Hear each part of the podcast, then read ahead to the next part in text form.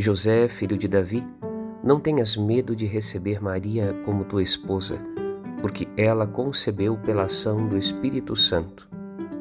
Evangelho de Mateus 1:20. Em tudo que diz a Escritura está presente a ação do Espírito Santo. Por vezes, o Espírito diz explicitamente o que precisamos ouvir.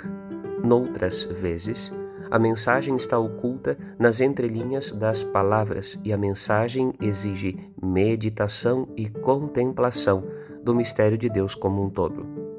A genealogia de José conta-nos como Deus preparou por caminhos misteriosos uma semente de santidade e um coração puro, para que ele pudesse acolher a obra divina na vida de sua esposa.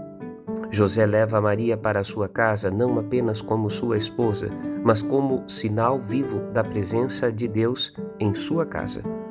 Meditemos. Padre Rodolfo.